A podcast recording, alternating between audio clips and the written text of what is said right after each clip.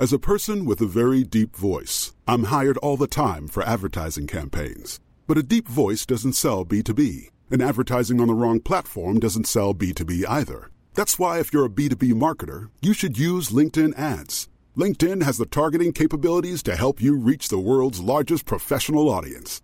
That's right, over seventy million decision makers all in one place. All the big wigs, then medium wigs, also small wigs who are on the path to becoming big wigs. Okay, that's enough about wigs. LinkedIn ads allows you to focus on getting your B two B message to the right people. So, does that mean you should use ads on LinkedIn instead of hiring me, the man with the deepest voice in the world? Yes. Yes, it does. Get started today and see why LinkedIn is the place to be to be. We'll even give you a one hundred dollars credit on your next campaign. Go to linkedin.com slash results to claim your credit. That's linkedin.com slash results. Terms and conditions apply. Ryan Reynolds here from Mint Mobile. With the price of just about everything going up during inflation, we thought we'd bring our prices down. So to help us, we brought in a reverse auctioneer, which is apparently a thing. Mint Mobile Unlimited Premium Wireless. How to get thirty, thirty, how to get thirty, how to get twenty, twenty, twenty, how to get twenty, twenty, how to get fifteen, fifteen, fifteen, fifteen, just fifteen bucks a month?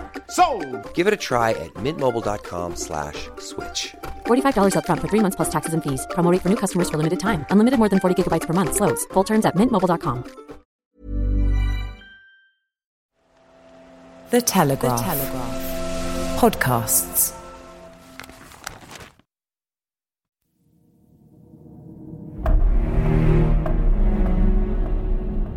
Britain faces an inflationary crisis not seen for more than thirty years.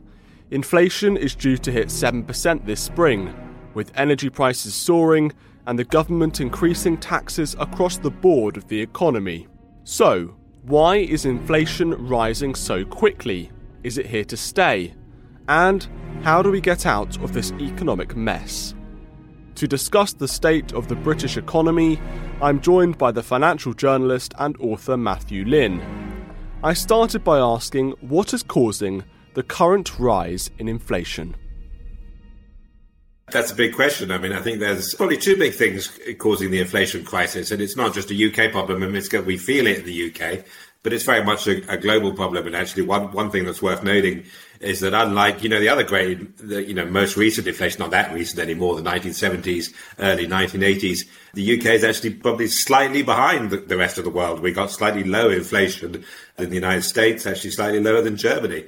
So, you know, we have a long history of being one of the worst countries in the world for inflation, and we may we may well get there. We can talk about that in a minute. But at the moment, we're not too bad. So, I mean, I think the first thing to say is that it's a global phenomenon, and you're seeing really two things coming together. I mean, we've had we've had a decade of printing money on an, on an unprecedented scale. Uh, we started after the financial crash in two thousand eight, two thousand nine. Lots of people started warning about inflation.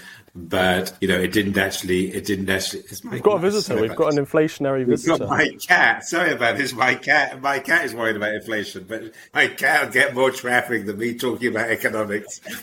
um, that's for sure. We'll, we'll get her views in a minute. She, she's mostly worried about the cost of coca. Leaving that aside, obviously, obviously we had money printing uh, on an unprecedented scale. And there's a lot of economic history that tells us that, you know, in certain circumstances that does lead to inflation. And then we had the pandemic. We ramped up the extent to which we were printing money, but we also contract, contracted supply. We know we know about that. You know, we were all at home. We were locked down.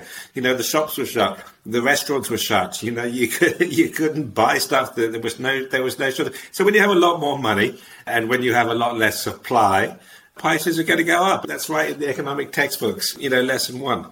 We should be turning the question around the other way, really, because over the last decade, as you say, we've been printing money, we've been using Q E, we've been expanding the monetary supply. So why hasn't inflation really increased until now?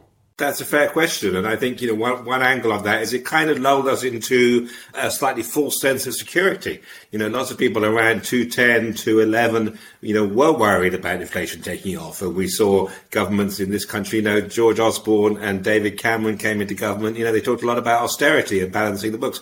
people were worried about it. You know, Mervyn King, as governor of the Bank of England, you know, used to kind of worry about it. I think the answer to the question is that, you know, economics is not a precise science. You know, it's not engineering. You can't just press a button and say that'll happen, you know, in two years' time. It'd be good if it was, if it was that simple. But there's so many factors coming together, and the global economy is so complex that you get all kinds of time lags. So you had kind of, you had countervailing forces for quite a lot of time. I mean, you did have a collapse in demand, obviously, after the global crash. So that, you know, that some of the money printing was making up for that. You had a contract, you know, we had banks that went bust and a lot of money kind of disappeared. So we were plugging the holes there. And actually some of the Q E was justified from that. And, and, you know, look, you know, we could probably talk about that for a long time. And I, you know, in the economics departments, you know, at Oxford and Cambridge and Harvard and, and M I T and the rest, they're going to be studying this for fifty years and, you know, kind of scratching their head and doing the graphs and the, and, and the charts and trying to work out exactly what was going on. But I think, you know, the simple answer to your question is that, you know, it takes time and there are countervailing forces. And I think we became a little bit too complacent, you know, after the financial crash, and we thought, oh, this is great, you know, we can just print money. Um, wow, that's really good. Uh, we just asked the Bank of England to give us another one hundred billion. And then Rishi Sunak can uh, turn up on T V saying, oh, you know, you can all be paid for staying at home and it'll be good. Uh, but actually what we're seeing now is just those kind of basic laws of economics reasserting themselves. So when you create a lot more money and when you restrict supply, and I think the big thing that happened in the pandemic was we restricted supply at the same time, then the only real way for a free market economy to kind of fix that, uh, to bring those two things together, the amount of money and the amount of stuff, is for prices to go up. And that's what we're seeing now. And, and you know, what we have to be worried about and careful about is whether we can control that, whether we can get that back on track, or whether we get back at some kind of, you know, we get back to a very, very nasty kind of, you know, inflationary spiral. Well, we will get onto that in a moment, but I'm still keen to talk about this period, this extraordinary period, as you say, people were going to be studying it for a long time, where we expanded the monetary supply, yet inflation remained low.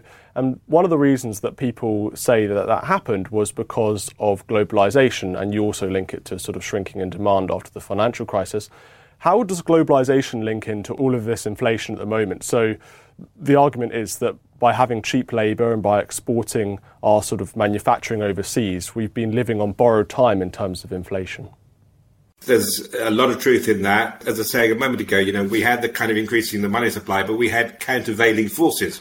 Uh, so we were kind of pushing inflation on with one button, and we were kind of reducing inflation a little bit with the other one. And, and globalization was doing that. So we had a lot of cheap manufacturing, particularly from China and other places in the Far East, coming out, and that helped to depress prices down. So we kind of got away with it.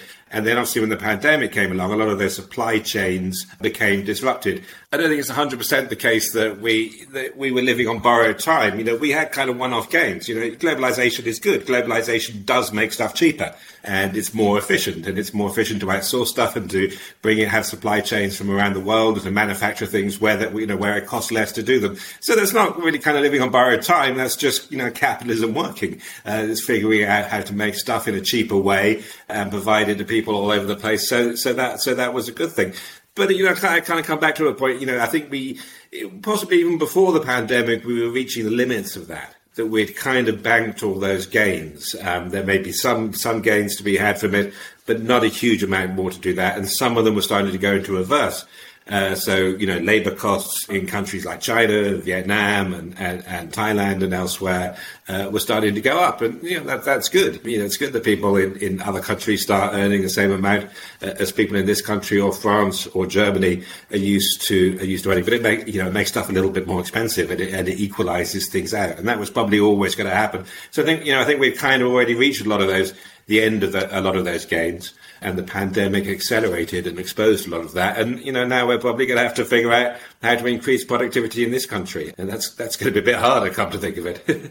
Of course, whilst retail prices remained lower, you know, in the last decade, asset prices have continued to rise. If you look at house prices, for example, this has seen an, you know, an extraordinary rise. Have we ignored the inflation in asset prices to our detriment in the last decade?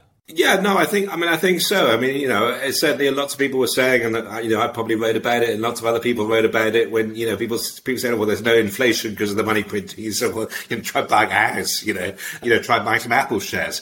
And then it's, you know, it's not so clear that there's no inflation. So there were other prices uh, going up very rapidly. To say we ignored it is probably, is probably an exaggeration. I don't, you know, I don't think people in the financial media uh, ignored it. I don't think people in the city ignored it. I don't think central bankers ignored it. You know, it was there in the Fed reports and the Bank of England reports. I, you know, I guess, you know, the difficulty was, you know, what, what were you supposed to do about it? You know, you can't really put up interest rates to try and control the price of Apple shares. You know, maybe Apple shares are higher because Apple's, you know, everyone loves iPhones and they make great stuff. So there's all kinds of reasons for it. House prices. Again, it was a little hard to say because, you know, in this country, we have, you know, probably the world's most dysfunctional housing market, probably the most dysfunctional housing market uh, that's ever been created in the history of the universe. And that's a particular problem that we could talk about for, for an hour or two if we wanted to and how we solve that. But I think, you know, I guess I'd make two points about that is that, you know, yeah, absolutely. Asset prices were a kind of signal that something was going on, uh, that inflation was there. It hadn't fed through into what you were paying for, you know, a beer down at the local pub or a pizza at Pizza Express, or what you were paying for, you know, clothes, uh, uh, you know, when you go shopping in the high street or that kind of thing. But that was po- possibly on the way. And it was also impacting living standards. You know, if you wanted to buy a house, most people want to buy a house. You know, it's something most people aspire to. Uh, you know, it was getting harder, for, harder and harder to afford if you wanted to save, have investments to save for a pension. And again, that's something most people aspire to. You know, you're having to pay more and more to buy any kind of, you know, reasonable equities or, or, or bonds. So absolutely, that was, you know, that was something that was there, and sooner or later it was quite possibly going to cross over into consumer prices, and that's what we're seeing now. Have politicians become complacent to these warning signs? Because there were some economists and some people warning that a huge uh, inflationary crisis was coming because of all the reasons that we've laid out, the sort of easy credit, the Q E, the expansionary policies the governments around the world have been pursuing. And there's this idea that a sort of monetary establishment, as it were, policymakers, people in the Treasury, Bank of England, even politicians, said, no, no, no, this isn't going to happen. Inflation basically doesn't exist anymore. You know, we can get through this. There isn't going to be a crisis. Do you think that people have been complacent over the last decade? I think they definitely have been complacent. I mean, people have been people have been warning about it. You know, we got away with it for a little bit. And, and, and you know, the truth is it's phenomenally tempting if you're in government, isn't it? You know, I mean, the magic money tree, that's a kind of a glib phrase, and it's a little bit more complex than that. But there's, there's kind, you know, when we call it the magic money tree, there's sort of an element of truth in it. And if you're a finance minister, it doesn't matter whether it's in this country or a different country, if you're a finance minister or, you know, a minister for education or a minister for health, Or, or prime minister or president, you start seeing this stuff and you're thinking, oh, you know, raising taxes to pay for stuff, that's that's hard. You know, the focus groups don't really like it. I've got an election coming up, but apparently we could just print the money. Um, and it seems to be okay. You kind of do it a little nervously at once. It's the crack cocaine of, of public life. You do it, you know, you have a little sniff, you have one go. I'm not an expert on that, but apparently that's how it goes. And, uh, you know, sooner or later, sooner or later, you know, you try it again and again and you make it bigger and bigger and bigger because it's so easy. And it's, it's partly complacency, but it's partly just the temptation of it. It's the easy thing to do.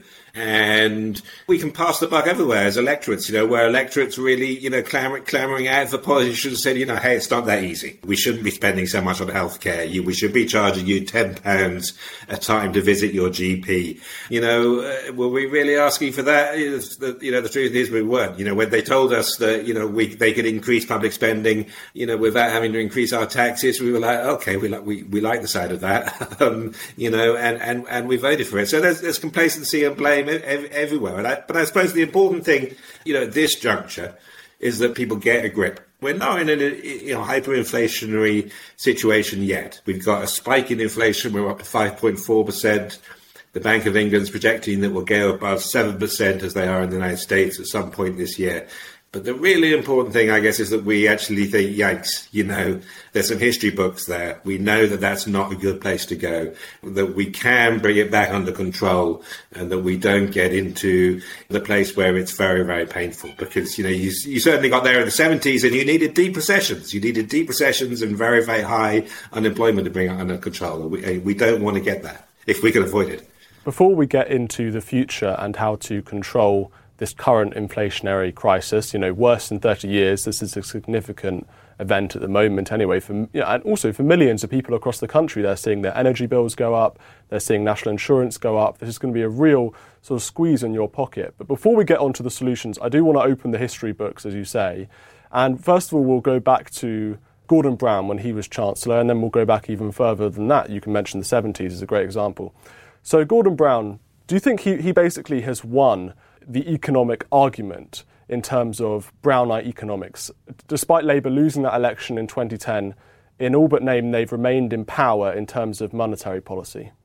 I think that's true. I mean, you know, we're still living, you know, in a kind of Gordon Brown's world. We kicked back against him for a while, you know. I mean, I have, I have an unpopular view, which I throw out occasionally, that, you know, we underrated George Osborne as a chancellor, not as a human being, possibly. Um, nobody ever really liked him very much. But as a chancellor, he actually did some quite good things. He was possibly, of the last, you know, eight or nine chancellors, you know, probably quite high up there. And he did, he did try and control public spending, uh, and he did make, you know, significant inroads. Not really cutting public spending, that's virtually impossible. Almost even Missus Thatcher did manage to cut uh, public spending. It's, it's kind of off the scale, difficult in a modern democracy.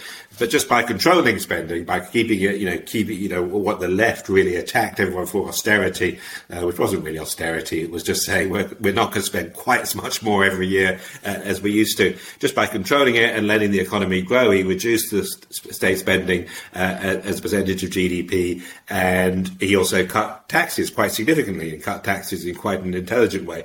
But we've lost that ever since the referendum. You know, ironically, you know, we've gone straight back to a kind of Brownite world. You know, it's kind of Brownism, Brexit plus Brownism. Um, perhaps start with a B. There's there's a, a little bit of an iteration. I might use that in a column one day. You know, we've, we've gone straight back. We were fundamentally in that world where, you know, spending is always just reclassified as investment. Public spending by itself is considered a good thing. And the more public spending you have uh, and the more taxation you have, the better it is for the economy. And you know, unfortunately, it's, fun, it's fundamentally wrong. But that's the intellectual and political world that we live in. And, and possibly until that starts to change and starts to unravel, then, you know, it's it's going to be very difficult. Let's open the history book and take our viewers, our listeners, back to the post-war consensus. So this is the nineteen fifties, the nineteen sixties, and obviously the crisis hits us in the nineteen seventies.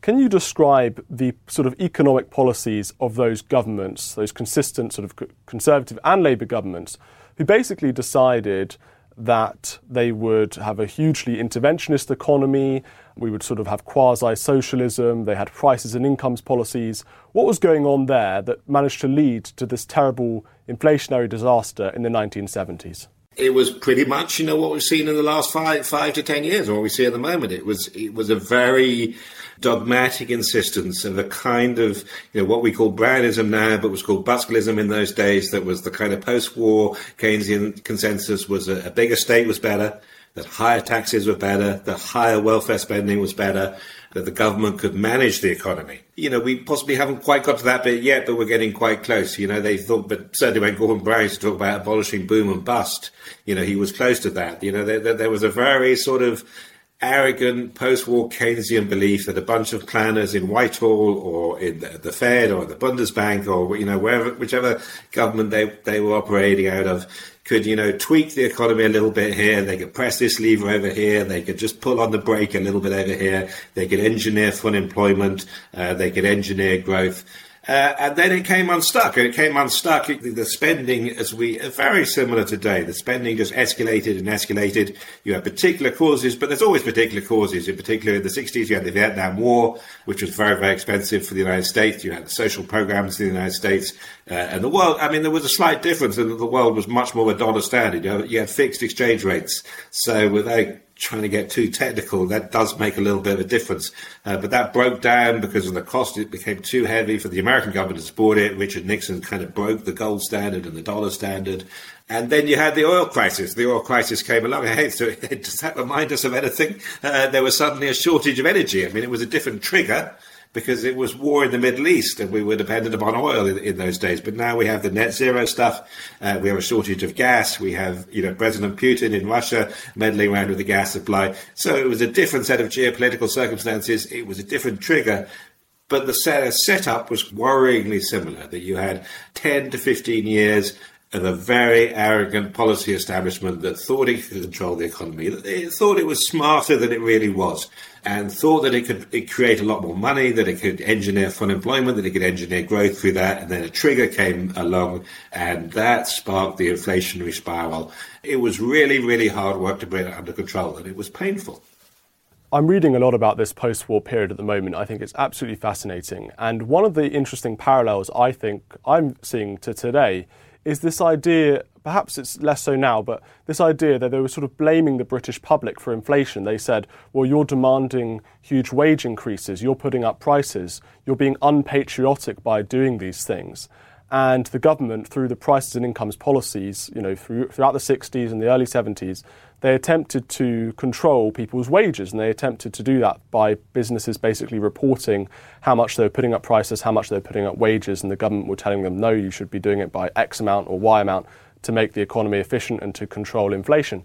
Now, recently, we've seen the governor of the Bank of England tell people to not ask for pay rises. Now, he's putting the onus of inflation again onto those people who are demanding pay rises quite justifiably. Huge inflation, energy prices going up, taxes going up. Governor of Bank of England, I think he's on hundreds of thousands of pounds in terms of salary himself. I think, think he's doing all right. He doesn't need a pay rise. Do you see some extraordinary parallels between the attitudes of those kind of economic elites back then and to today? Yeah, absolutely. I mean, you know, uh, you know, hopefully, hopefully, by you know, force of argument, and we'll do our best at the Telegraph and, and, and a few other places to try and you know inject some modicum of, of common sense and, and history into this argument. But you know, absolutely, you're right. I mean, you're starting to see it. I mean, you saw, you saw it from Andrew Bailey the other day popping up saying, "Oh, you should forego wage increases." It's actually started in the United States, and and you know, we could talk about this in a minute. You know, the Biden team is, is a big part of the problem. I mean, that you know, if we think our our government's a bit loose on monetary policy, you know, just take a look at what they're up to in the United States. They are off the scale wild. But, you know, some of the kind of people behind Biden have started talking about wages policy and incomes policy. You know, they're kind of dusting it off and saying, oh, you know, it wasn't so bad, was it? Uh, you know, there's a li- here's a little, here's a, here's an interesting little chart that we've got that shows that actually it can work. And you're kind of thinking, even Paul Krugman uh, in the New York Times the other day, who's a very left-wing economist, big Democratic supporter, was saying, oh, no, please, you know, to his own people on his own side saying, you know, we shouldn't be going there. Prices and incomes policy is a catastrophe. It doesn't work. But that's where you start. And it's not hard to understand, is it? Because if you come out of this, you know, if you think back to, you know, even Richard Nixon, you know, Richard Nixon wasn't a left-winger by anyone's standards. But he introduced, you know, wages and prices controls in the United States. You know, it's hard in a way to imagine, you know, that it was that state controlled in what's supposed to be the most free market economy in the world. And obviously in this country, you know, we used to have a minister for prices. Kind of, I think it was Shirley Williams, possibly. You know, it was kind of like her, you know, her job was if you wanted to put up the price of a loaf of Hovis, you know, you had to go to the ministry and say, well, we're thinking about another four p on it. And then they'd, then they'd have a committee and the trade unions would come in and, oh, good grief, you know, it really didn't work. You can see intellectually where it comes from. You know, once you get into this mindset that the government can control the economy, then you think, oh, bother, we've got inflation. Um, so rather than doing the difficult thing, we could talk about that in a moment, which is actually controlling the money supply, having more competition. You know, that's a great way to control inflation. You know, make, you know, break up monopolies, restrict the size of the state. These are the things, you know, we took us about ten, twelve years last time around to get round to them. Hopefully it's not going to take that long this time. But, you know, people will get into this mindset that, you know, oh, why don't we just control wages? And, and, and very soon they'll be saying, well, why don't we just control prices? You know, we're already seeing it uh, a little bit in, in energy, aren't we? You know, there's lots of reasons we can talk about in a moment why energy prices are going up. But you can't just control the price. You can't just go along to the energy suppliers and say, oh, we're going to half the price, you know, when the when the wholesale gas price has gone gone through the roof. I mean, they've done that in France, you know, France, you know, a more status country than ours. They just said, oh, we'll, we'll half, I think it knocked an eight billion euro bill for E D F, which is also one of the major energy suppliers in this country. And, and the share price, you know, collapsed on day one. And the boss of E D F was saying, where, where are we supposed to find eight billion euros from? You know, um, you can't just mandate prices. You know, it's, it's you've actually got to fix the real problem. But you can see that, you know, for, for, for governments that have got into that mindset, it's it's the next lever that they go to. But it makes the problem much worse, which is why I guess we've got to start, you know, talking about it and arguing about it now, because, you know, we could just repeat the whole of the nineteen seventies and early eighties. We could have ten, twelve years of chaos sorting out this problem, or we could do it in one or two years. It'd be a lot better if we did that. Before we get on to today, I want to stick in the nineteen seventies just because it's such an interesting example of what happens when inflation gets out of control. So in nineteen seventy-three, as you say quite rightly, there is an oil shock. Oil prices massively increase. This causes particular problems in Britain, and for the next decade or so, we are in a terrible, terrible economic situation. Now, I didn't live through the seventies. When I speak to my parents about it, they talk about sort of having to uh, work by candlelight, and you know the lights are going out, and it was the, the three-day week, and all these things.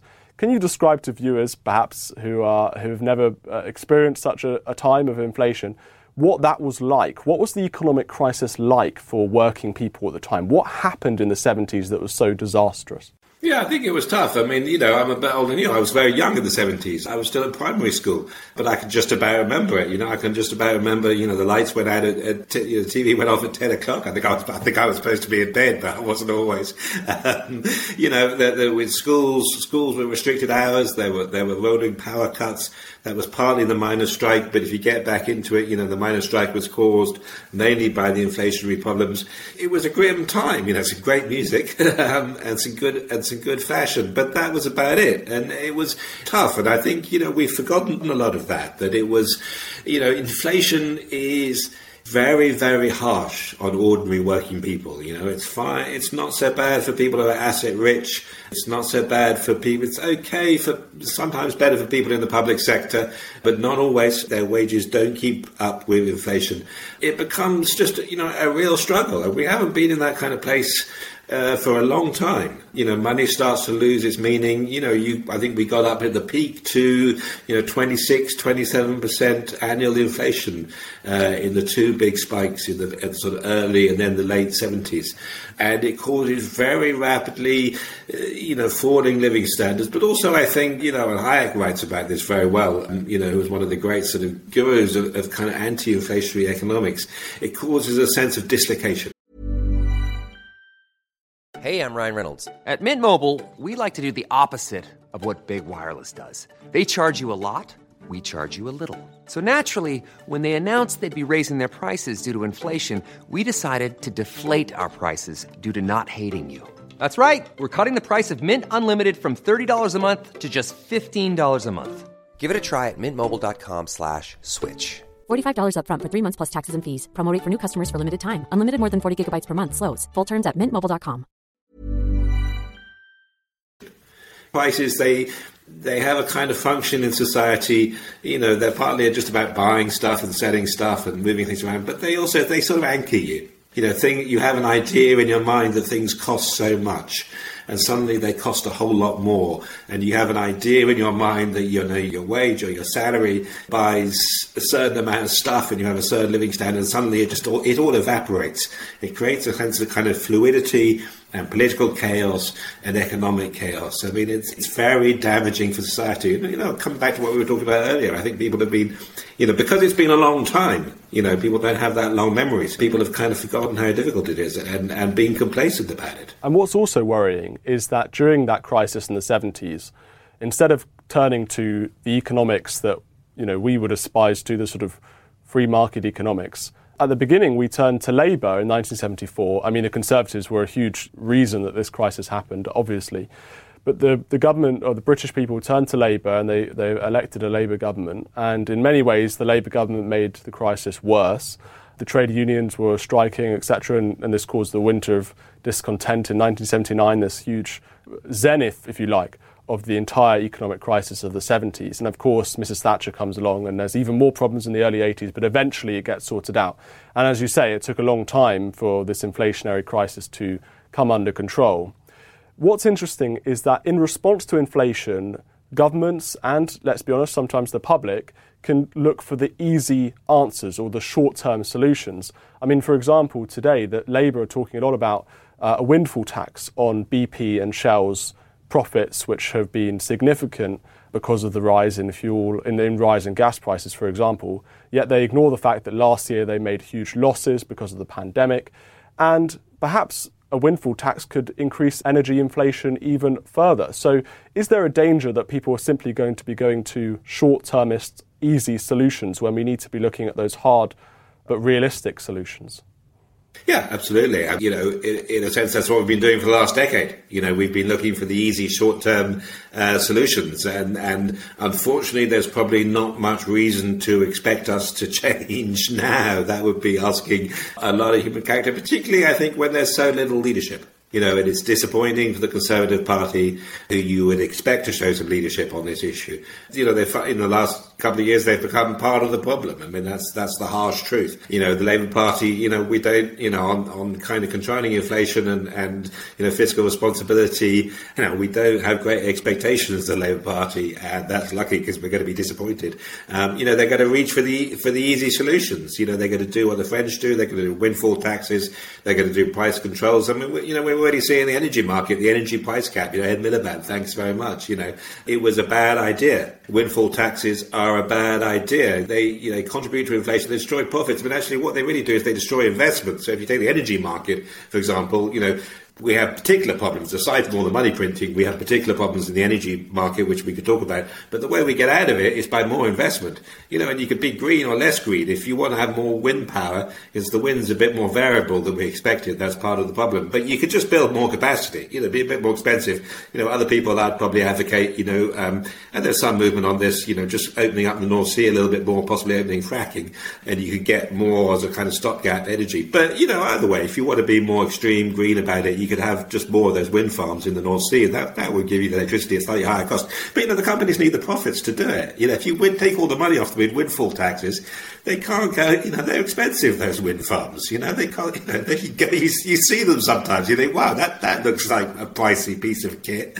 So, you know, we're going to reach for the wrong solutions, populist, short-termist solutions. And I think what we really need in this debate, what do we, what to make a real change, uh, and I can't see it coming from Boris. I mean, you know, the, the truth is it's just not in his makeup or his character.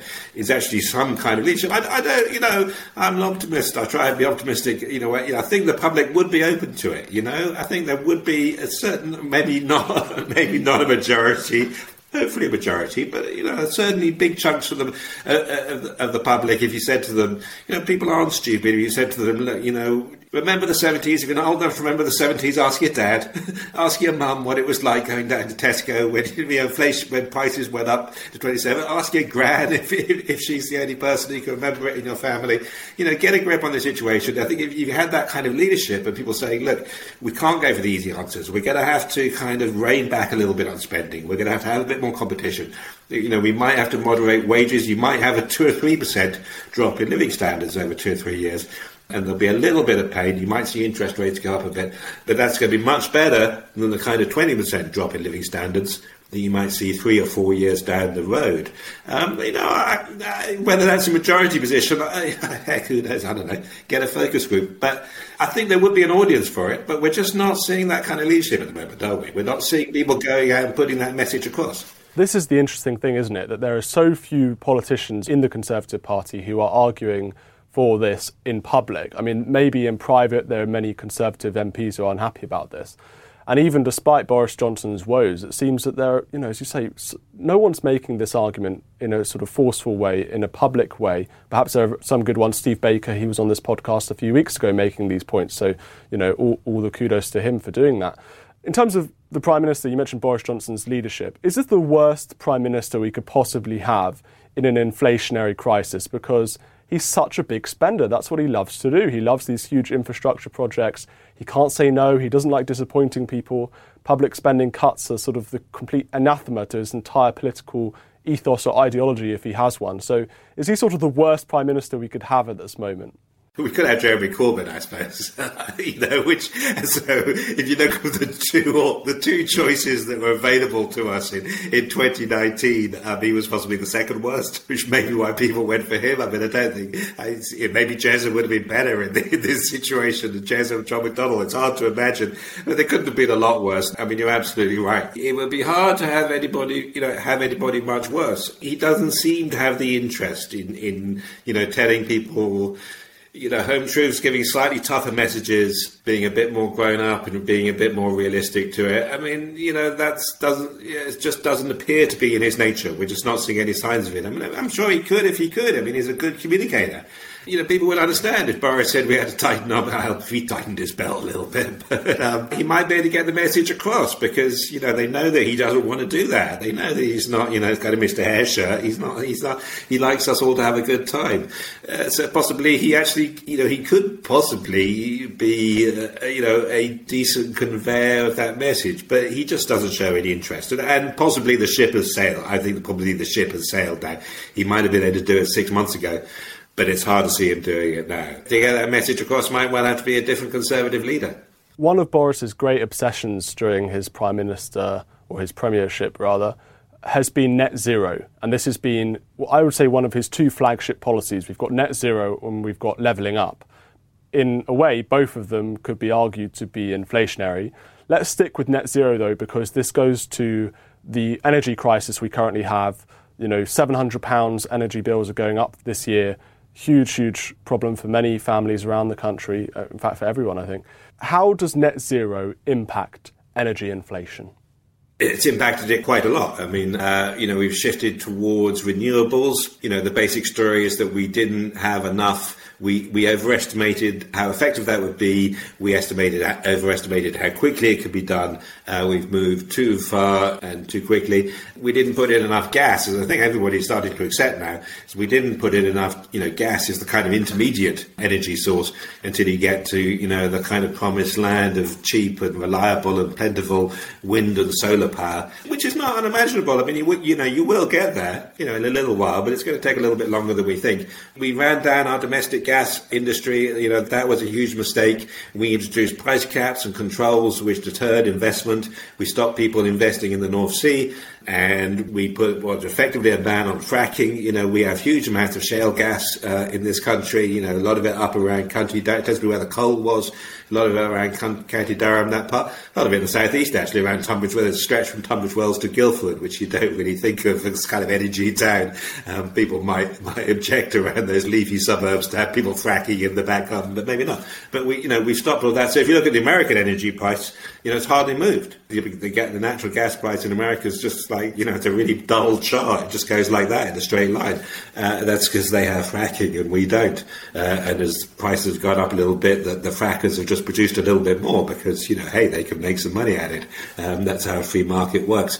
So a lot of it's self-inflicted. The final part of that story is we've handed a huge amount of power to Vladimir Putin uh, because he's the swing producer uh, in, in Europe. We don't actually consume a lot of Russian gas, but we import a lot of gas, liquefied gas on, on tankers, and that's set in the global market, and demand for that's gone through the roof because of the problems of Russian supply. So it's directly linked uh, to the green policies across Europe. But it, you know, it's a self-inflicted wound. You know, we don't have to be doing that. It's poor planning, and, you know, uh, energy price increase, which is like fivefold across Europe in natural gas, is a trigger, just like in the just like in the seventies, going back to what we were talking about earlier. You know, you can have all of these conditions and then you just need like a little spark, sets it off, and spark can come from anywhere. In this case, it's coming uh, from the gas price. You know, it's self-inflicted. And it comes back in, in a way to what we were talking about much earlier in this conversation, is this kind of very arrogant policy elite. You know, they think that government's much more powerful than it really is. Actually, one of the key lessons that we learned in the seventies, intellectually, people like Hayek and Milton Friedman, which Missus Thatcher brought into government, was just this realisation that the government doesn't know that much. You know, it's that lovely Ronald Reagan quote about, you know, the scariest sentence in the English language, I'm from the government and I'm here to help. Um, and, and the government spent a lot of time being here to help. You know, they've tried to manipulate the energy market. They've tried to control the energy market. They've tried, you know, they've put all these plans in place and, you know what, it's all gone a bit off the rails. Uh, it's all gone wrong. And that's not an accident. You know, it's not an accident that that happens. Most of the stuff the government does goes wrong, and that's why intellectually fifty, thirty, forty years ago people came to let's, let's try and have a bit less government, let's try and get the government to do a bit less, be a little bit less, assume that it doesn't know very much, assume that stuff goes wrong, step back and let the markets work instead. But, you know, jeepers, we're, we're a long way from that position intellectually at the moment, aren't we? I'm going to put the government's case for their economy to you, and I want you to respond to it. So they say that we have record investment in our N H S, as they would call it, in public services. They would say that the economy is bouncing back faster than most of the economies in the G seven from the pandemic. They would say that their furlough scheme was a massive, massive success in saving British businesses. They would say that unemployment is still, you know, pretty low, and that living standards are rising, although there is this cost of living crisis coming this year. And they're trying to mitigate that with policies such as cutting council tax, and allegedly they call it a, a tax cut through the universal credit, the changes in universal credit as well. So this is their argument. In fact, we're record investing in public services, the N H S. This is all really key. This is because of the pandemic. Inflation is an international problem, not just a British problem. It's not our fault. Just give us a few years and we'll sort it out. You know, if you, you know, absolutely. If you, it sounds a little bit like Gordon Brown, to be honest, but I, and, I, and I think that's the problem. I mean, look, you know, it, you know, it's not it's not uniquely a British problem, and I mean, you know, we've got good things happening in the economy, and it's, we're not, you know, we're not particularly uh, in a worse position than, you know, France, Germany, or the United States, or, you know, several of our sort of main competitor countries. But we're also not in a in a better position, and I think we, you know, we're ignoring the problems that are coming down the track. So I think, you know, inflation. If we come back to inflation, which is where we started, you know, we're going to have quite significant falling living standards this year. If, if you know, inflation gets up to seven point three, seven point four percent, wages are currently rising at about four percent. You know, the average person seeing, you know, a three percent cut in their in their living standards this year. We haven't seen that for a long time. Even in the crash of two thousand eight, we worried about it, and we did see a fall in real wages, but it was very it was very minor, and it was very temporary. So I think, you know, that's going to feed through to people's pockets quite soon. Then you see the second round effects of that. Once people's wages start falling, they spend less. Uh, inevitably, they haven't got so much money. um, demand for companies go down, at the margins, some companies go bust. Uh, they can't afford the pay rises. If they if they have to push through the pay rises because because inflation's going up, they have to cut back on, on the labour force, or they have to close some branches, or they have to cut some operations. What I'd say to that, you know, it's okay at the moment, you know, you know, because you're at the very early stages of the problems, but you know, the problems will get worse, worse quite rapidly.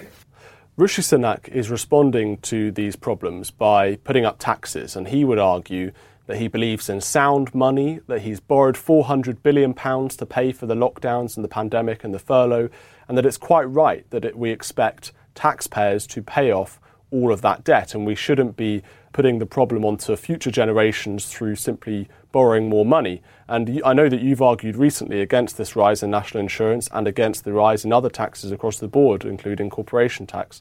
So what do you say to this argument that, in fact, Rishi Sunak is, is simply believing in sound money, and he's trying to tackle inflation by putting up taxes and ensuring that we don't put off this problem to future generations? I'd say two things. I mean, a huge part of the tax increases are to pay for his neighbours' increased spending. You know, so we, we don't need the increased spending. You know, obviously we had a whole bunch of emergency spending through the pandemic, you know, and that was probably, ne- I mean, well, we could argue for a long time, and we'll, we'll discover, and we'll be studying it for a long time, whether it was really necessary, whether lockdown was really necessary. But let's let's let that go for the moment and assume that all that all that was necessary. But a lot of the spending since then has been voluntary. So a lot of the spending on levelling up, a lot of the spending on things like, you know, high speed two, a lot of the extra spending on the N H S. You know, we have very, very poor productivity in healthcare. We just pump extra, we just pump, you know, unbelievable sums of money into the N H S with no increases in productivity, with no improvements in standards. Um, you know, we're seeing that, you know, right across the board. So we could do... The tax increases are really to pay for the extra spending rather than to pay for the pandemic. I mean, I would, I would. So the set, that's the first point I'd make. The second point is I think we can, you know, I, I do disagree slightly with the kind of sound money. We do need sound money. I think that's important. We can tolerate post-pandemic slightly higher levels of debt to G D P ratios.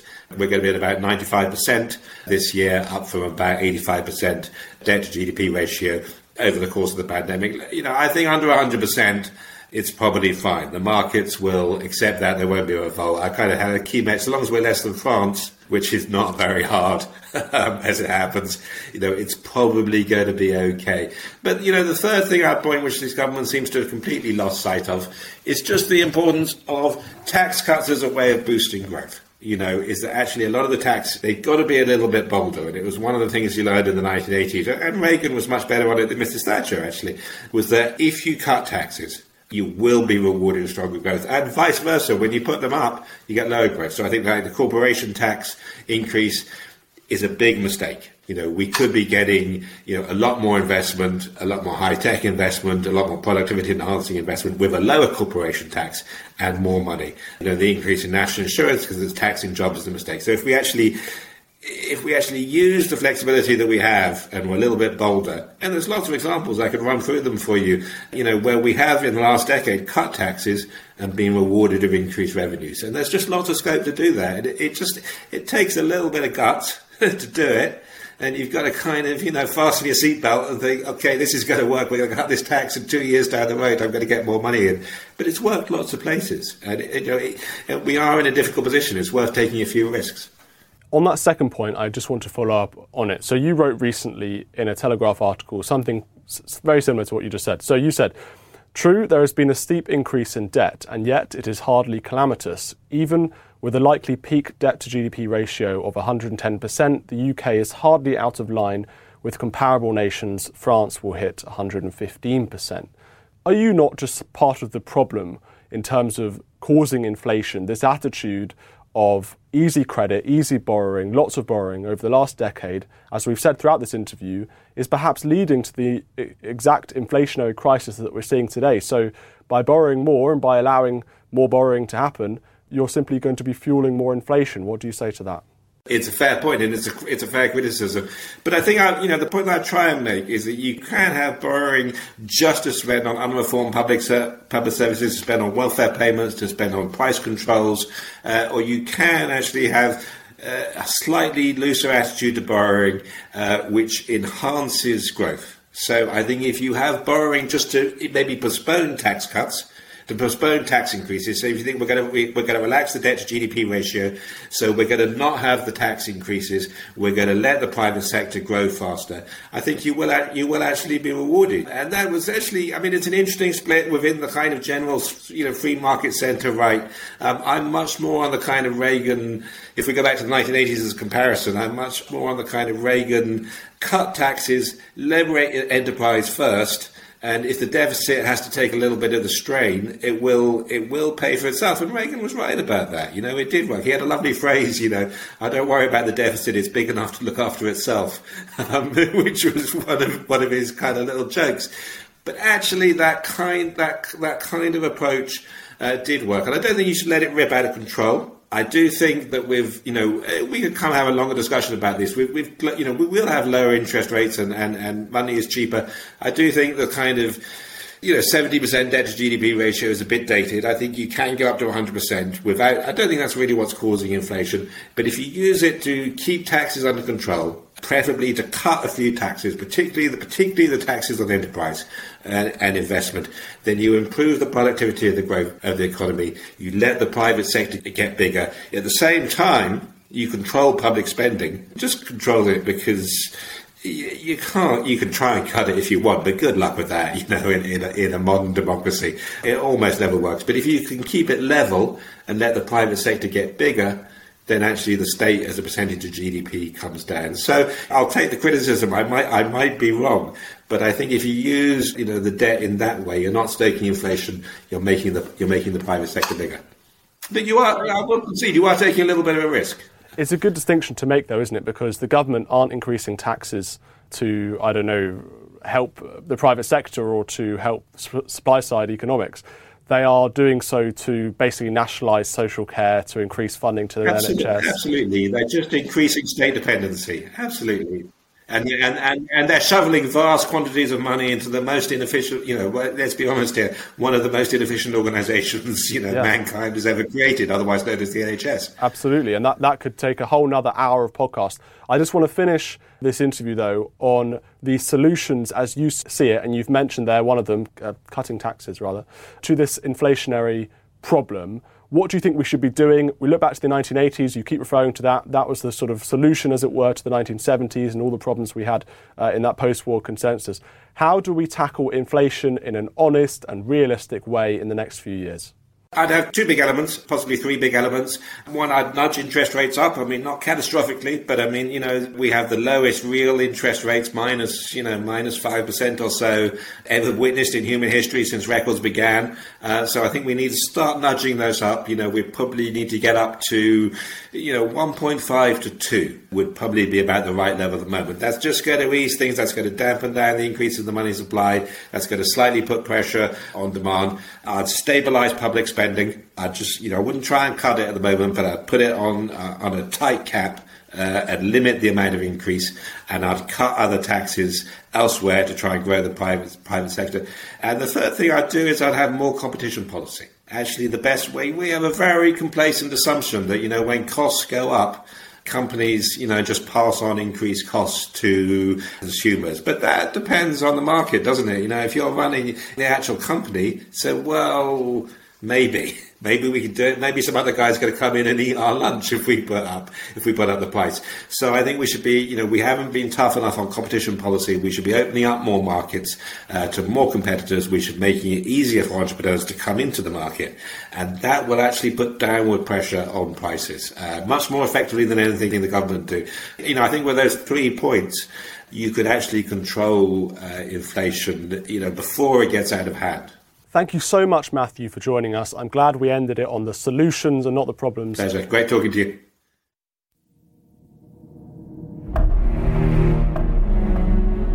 Thank you for listening.